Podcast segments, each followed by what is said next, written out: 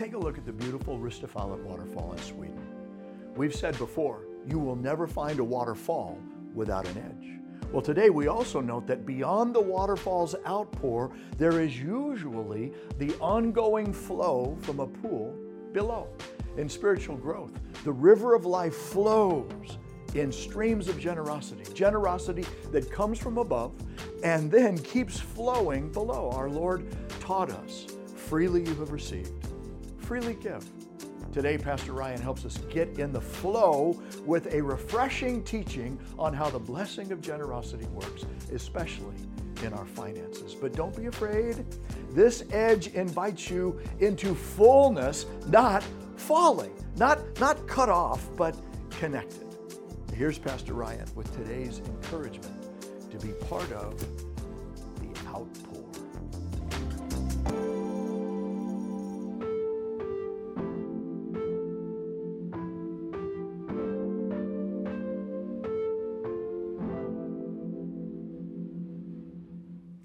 Thank you so much, Pastor Bill. I'm honored to share today as one of the pastors on staff as we all seek to live into our edge together.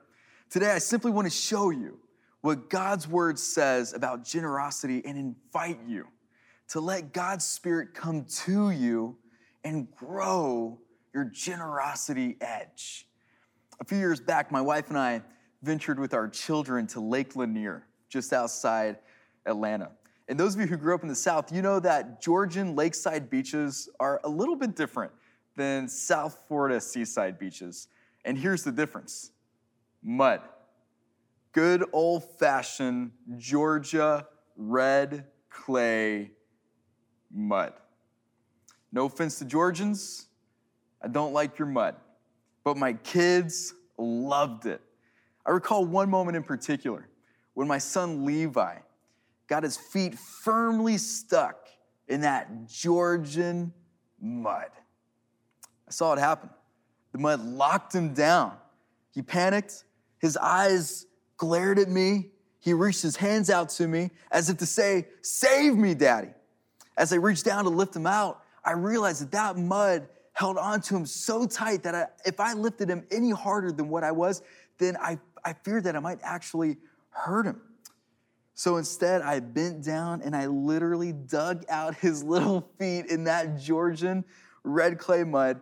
And then when I lifted him up, we heard that, that, that suction sound, which just totally just made the moment that much more disgusting for me.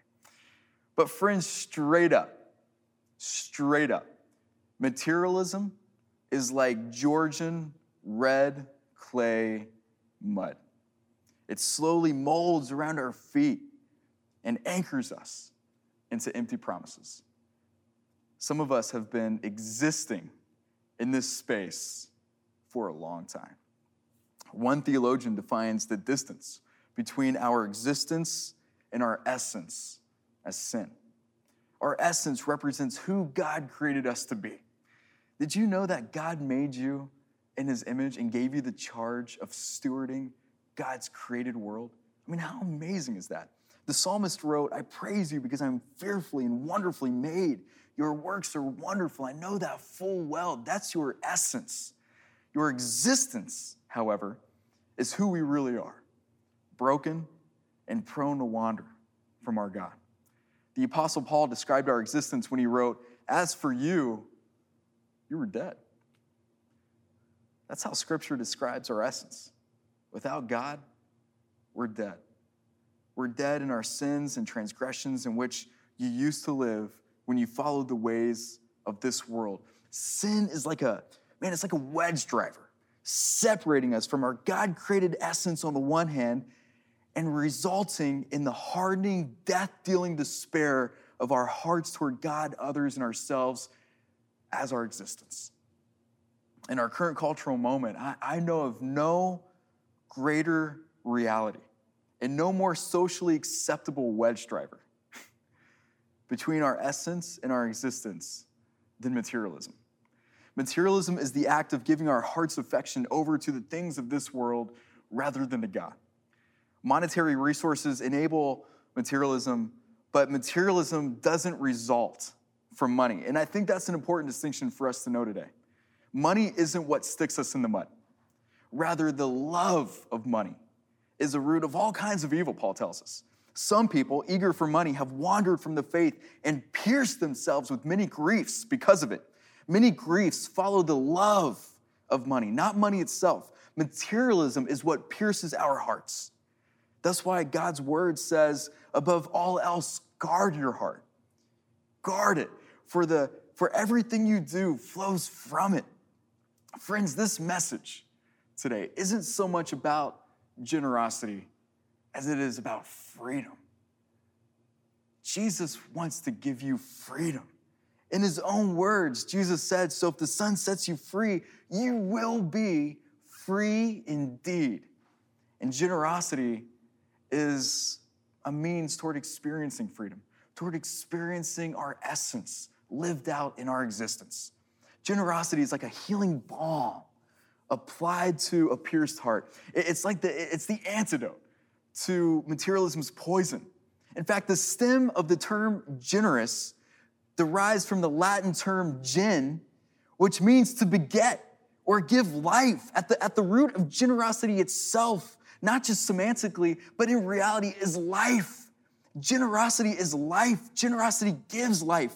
Quite, liter- quite literally, generosity saved our lives. For God so loved the world that he gave. God gave. God gave his one and only Son to us, that whoever believes in him shall not perish but have eternal life.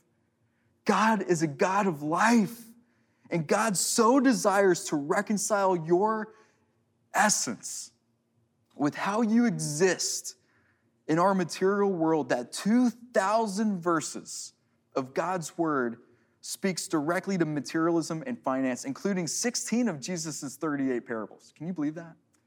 Specifically, God's word refers to a principle called tithing. Now, if this word makes you cringe, and for some of you, for some of you it might, then I truly hope that by the end of this message, this word takes on new meaning, and instead of making you cringe, it becomes synonymous with freedom.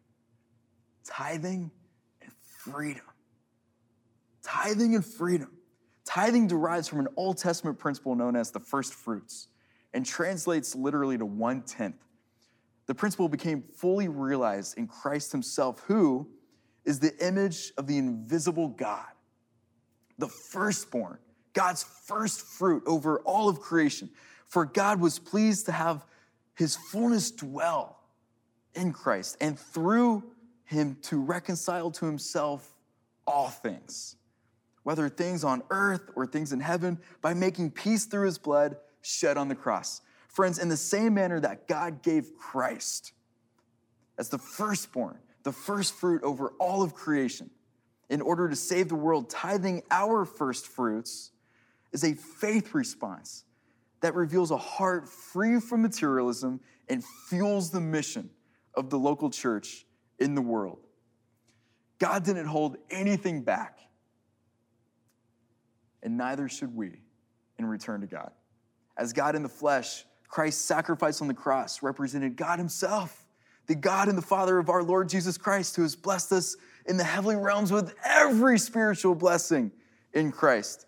On the cross, friends, listen to that. On the cross, Christ released every spiritual blessing in the heavenly realms to you. Thus, tithing neither obligates nor activates God's blessing for you. It, it has already been given to you. Everything has already been given to you in Christ. For it is by grace you've been saved through faith, and this is not from yourselves. It's a gift. It's a generous, whole gift of God, not by works, so that no one can boast. Friends, our sin incurred a debt to God that could only be paid by our death. Yet on the cross, Christ bought us back from our death and unleashed blessing upon us. Jesus redeemed us. And in doing so, God forgave us by assuming our debt upon himself and dying our death that we deserve. God made our death his own and forgave us of a debt that we owe to him. And you know what the craziest part about all this is? is that God freely chose to do this for you. God didn't obligate himself to do this, nor did God feel coerced by us to do this. Rather, God extended his grace and mercy to us because God loves us that much. And as a result, you aren't your own. You were bought at a high price. God paid it all for you because that's how much God loves you.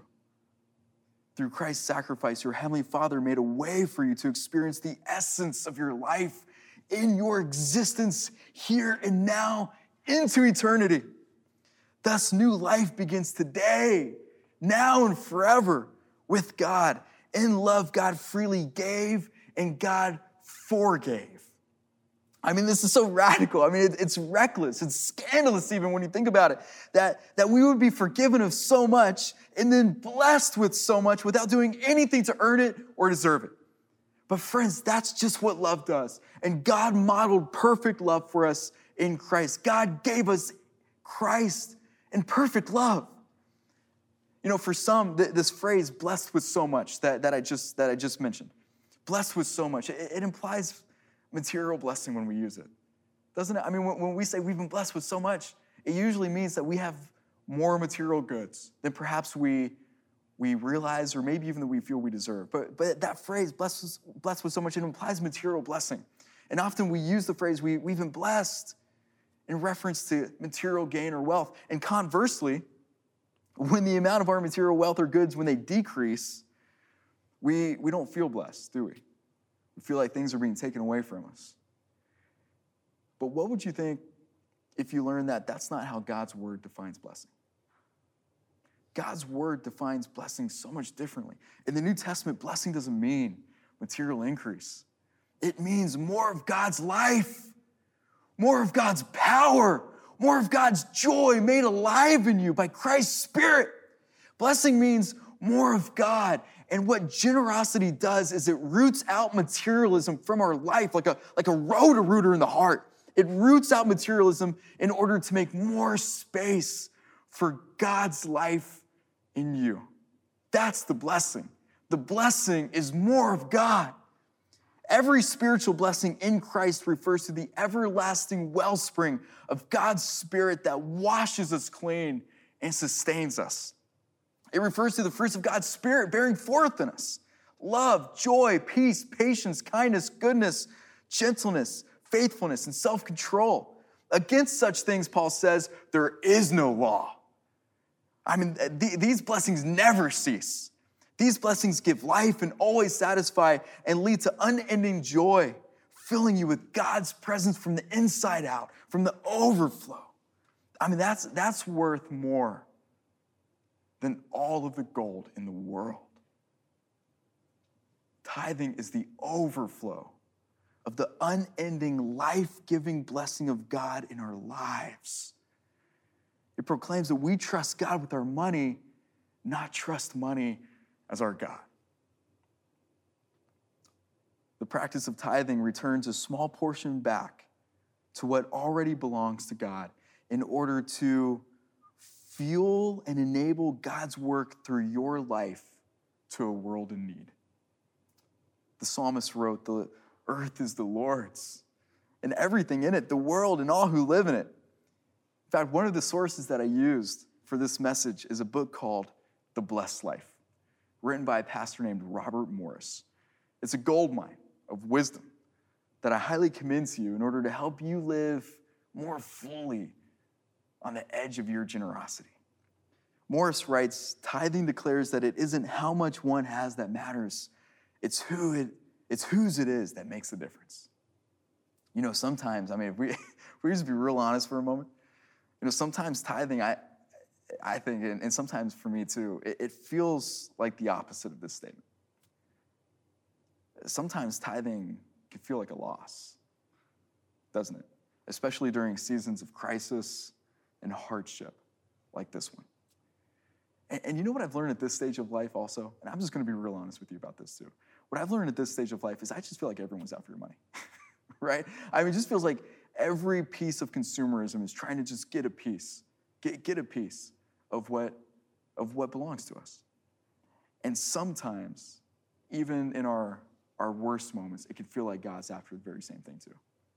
Like God's after our, our money, like God's after our wealth. And I think what, what perpetuates that is when some churches and pastors justify these feelings of loss and fear based on their unfaithful teachings about generosity. They make tithing sound more like karma, like what goes around comes around. Like you give it, and more is going to be given back to you, and your wealth is going to increase. I mean, what, what's that about? That, that's nowhere in God's word. Rather, tithing is a faithful response that reveals a, a heart free from materialism and fuels the mission of God's kingdom through the local church. If, if you feel that way, if you, if you feel how I just described, then allow me to offer you a different perspective today. Those teachings and those fears, those are a result of existence thinking. You won't find fear in God's word. God didn't create you for the sake of your own existence. God made you for a love filled relationship with Him, with God, with others, and even with yourself. That's your essence. Though this takes place in a material world, essence thinking seeks to leverage everything within one's capacity, including one's own life, even, to follow God's call, to follow God's command to love. And these aren't my words, friends. These are Jesus' words. He described essence thinking when he said to his disciples, Who, Whoever wants to be my disciple must deny themselves and take up their cross and follow me. For whoever wants to save their life will lose it. But whoever loses their life for me will find it. What good will it be for someone to gain the world, the whole world, yet forfeit their soul? Or what can anyone give in exchange for their soul? Essence thinkers, Jesus disciples, view tithing as a small gift of gratitude back to God for what already belongs to Him. They see their tithe as an investment, not a loss, into God's kingdom in order to advance the gospel mission throughout the whole world so that all people may know and receive the same gift of grace and mercy that we as Jesus followers have received and know. God isn't after your money because it already belongs to Him. Everything belongs to Him. Everything you have has been given to you by God's grace. Tithing isn't some kind of consumer uh, driven business model, it's a faith response that reveals a heart free from materialism and fuels the mission of God's kingdom through the local church. Everything you own already belongs to God. That's the great irony. So be diligent with your resources and instead consider how giving your first fruits to God serves to redeem the other 90%. For Jesus follower, tithing isn't giving up 10%. Tithing is receiving 90%. It's receiving 90% of what already belongs to God as a gracious and merciful gift of God. Essentially, the principle of the tithe confronts us. I, I really believe it ultimately confronts us with the question of trust. Do we trust God to sustain us after we give Him our first fruits? Do, do we trust God to truly provide for us and to meet our needs? Materialism always answers that question no. You, you can't trust anyone but yourself. Materialism says get as much as possible hoard it, and preserve yourself, your control, and your own power. But tithing says, I'm giving out of God's abundance. If everything I have already belongs to God, then I'm going to give back to God what belongs to Him and what's been given to me in abundance. He's already given more in Christ than we could ever acquire, and more than we could ever give away. Thus, to live wisely with God's resources means stewarding well the 90% of God's resources for our sustenance and not hoarding the 100% at the expense of fulfilling God's call to love. Tithing, therefore, is a principle It's not a law, it's a principle that bears witness to our reception of God's love in Christ and our desire to love others as we seek to love ourselves. It's a means of unsticking us from the muddiness of this world where moths and vermin destroy and where thieves break in and steal. Tithing lifts our eyes above sea level and into faith level. Faith level is essence thinking. That's who we are. That's who God created us to be, which sees the world through God's eyes and understands how generosity invests into exponential kingdom impact that reverberates into eternity. Jesus tells his disciples to store up for yourselves treasures in heaven, where moths and vermin do not destroy, and where thieves do not break in and steal. For where your treasure is, there your heart will be also. Tithing places your heart on the top shelf, where it stays protected from the moths and vermin of materialism that, that, that want to eat it up. And at the end of the day, I, I really think tithing guards your heart. Tithing guards your heart against the love of money. I mean, let's get real. If you don't mind me getting real with you, if you aren't tithing or even giving anything, then perhaps you feel a certain way about money that's unhealthy and unfaithful for you. And you know, I, I realize that, that all of what I'm sharing today, I'm fully aware that all of what I'm sharing today completely contradicts all of the dominant cultural narratives of our society that constantly barrage us with get more, get more, acquire more, protect yourself, hold on to your power, hold on to your control. And I totally understand how tithing completely gets washed away and all that. But you know, tithing is the antidote to that. The good news of Jesus offers a different word over your life than the futile endeavors of your own self preservation. And tithing bears witness to the gospel's transformative work in a person's life. Tithing is a, is a faithful response that reveals a heart free from materialism and fuels the mission of God's kingdom through the local church. All of the world wants a piece of your heart. But tithing declares who your heart belongs to. It, it says, it says money ain't got my heart. it, it says money can be used for so much good in this world. And we all need it for our own sustenance. It's necessary for life and to advance God's mission in the world. But a generous Christ follower living into God's essence says, I love the one who created my heart more than I love money. Tithing declares this heart ain't for sale, friends. The, the tithe is a response to your faithful essence bearing forth in your life, not lawful existence. And, you know, religious people sometimes make such a big deal out of the tithe. You know, pride can easily become entangled into it. But Jesus harshly criticized those individuals who make such a big deal out of it. He says, Woe to you, teachers of the law and Pharisees, you hypocrites!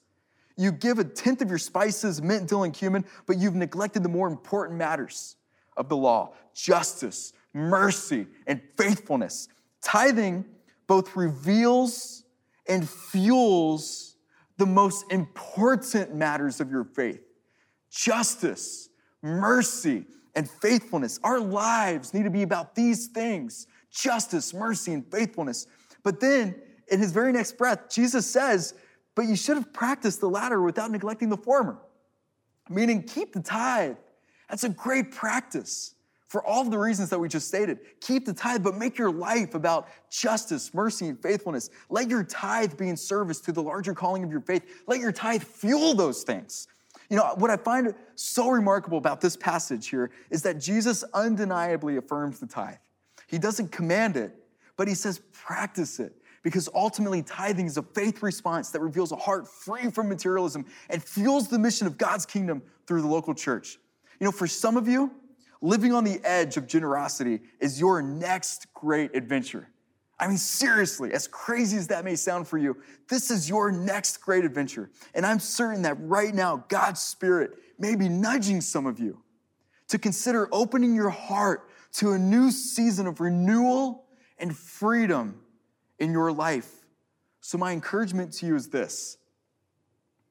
Pay attention, listen, lean in, talk to others about this, talk to trusted mentors and other brothers and sisters in Christ. Go to God's word and read for yourself what God says about generosity and how God demonstrated his generosity for you. All of the scriptures used in today's message are in the notes. Go back and read them for yourself and allow God to invite you into a new way of life and relationship with Him through your generosity. You know, others of you may actually possess the spiritual gift of generosity. This gift starts where tithing ends. Tithing is the practice of giving your first fruits of your pre tax gross income to your local church. That's specifically what tithing means as a practice here and now. This is based in Malachi 3:10, which reads, "Bring the whole tithe into the storehouse," which in modern day language means the church says the Lord Almighty, that there may be food in my house. Test me in this, says the Lord Almighty, and see if I will not throw open the floodgates of heaven and pour out so much blessing that there will not be room enough to store it. Test God with your generosity and discover how God desires to multiply your gifts for the sake of his kingdom. I mean, you think that a 10% return in the markets is good? Imagine eternal dividends going on forever through your gifts through your tithe. The spiritual gift of giving extends beyond the tithe into offerings that fund and fuel the mission of God's kingdom beyond your local church. Paul wrote in Romans 12 8, if your gift is giving, then give generously. These individuals view their primary way of serving God's kingdom through generosity. While tithing applies to all Christ followers, the spiritual gift of giving applies to only some. These givers believe with the proper confidence that God created them and provided them with resources in order to advance the gospel. So, to you, my friend, if you feel this, this makes your heart beat fast, then lean in and ask God how God will lead you to apply your wealth, your resources to fuel the mission of God's kingdom around the world. As with every spiritual gift, from everyone who has been given much, Luke tells us, much more will be demanded. And from the one who's been entrusted with much, much more will be asked. Together as Christ's body in Miami and throughout the world, let's commit to three points of growth with our generosity, beginning first with our focus to help each other's existence become more congruent with our essence. Let's be men and women of integrity, choosing Christ over sin and over our propensity toward materialism. Let's commit to praying for one another, inviting others into our family, into our church, and doing life together in community through small groups. For more information about this, visit christjourney.org slash small groups and get involved with us. And second, wherever we may be on our generosity journey, let's all commit to take a step closer to the edge of our generosity. If you have never given anything to your local church, then try starting with just 1% and see what happens. If you already give 1%, then try giving 2%. Let's all take a step closer until we reach the point where we're giving our full tithe to the storehouse to be used to share God's word and to help other people follow, find and follow Christ all around our city and around the world. If you already give a full tithe, then consider giving an offering above and beyond your tithe to fund a missionary or other Christian organization committed to faithful work in your community. Let's all take a next step together and witness how God multiplies. Witness how God's promises come true, not only in our life, but through our resources for the sake of His kingdom and God's glory.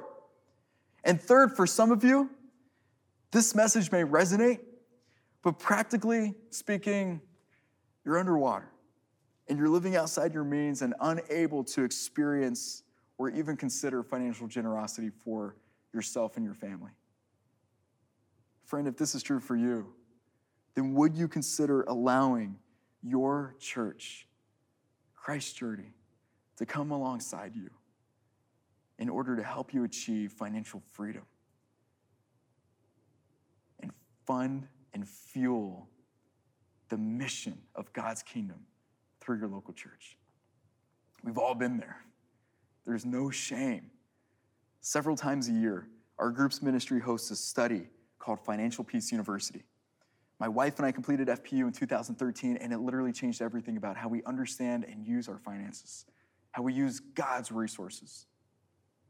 Each FPU cycle is led by highly trained, non judgmental leaders who not only understand God's principles for finances, but they long to help others live into freedom.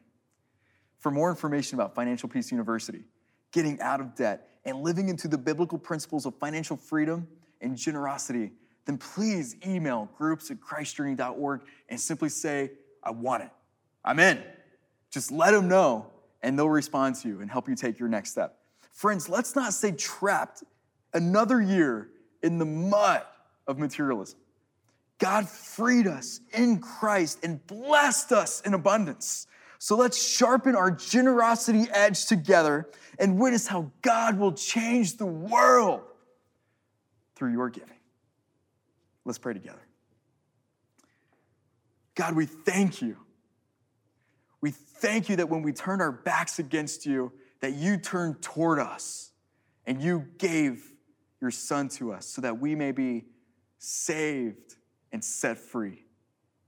God, we thank you and we praise you as a God who has made yourself known to us as a generous God, as a free God, as a God who loves us so much that you gave and you blessed us before we ever knew it.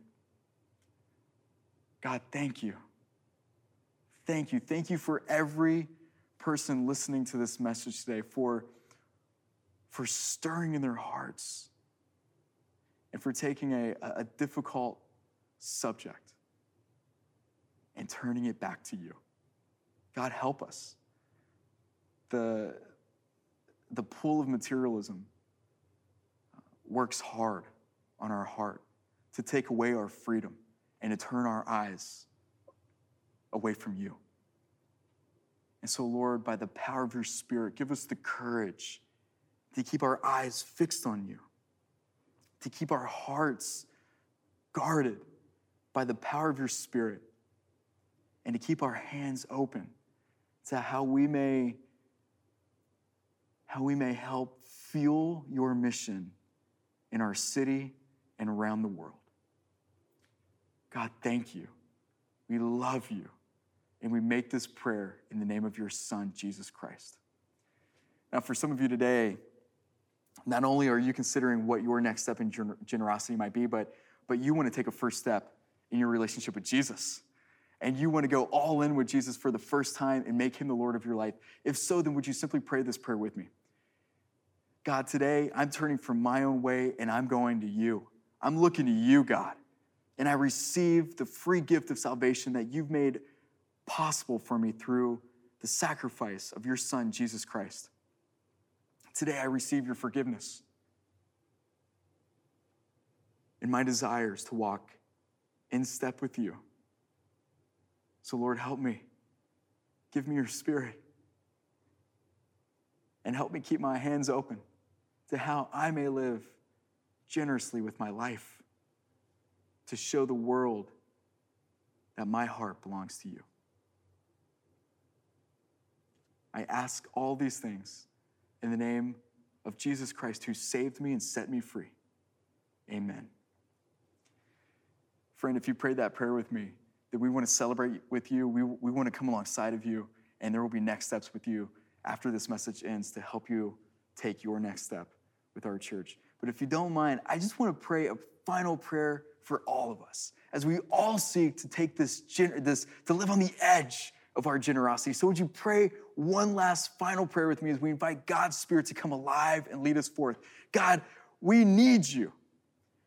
We need you now more than ever as we seek to live on the edge of our life, on the edge of eternity.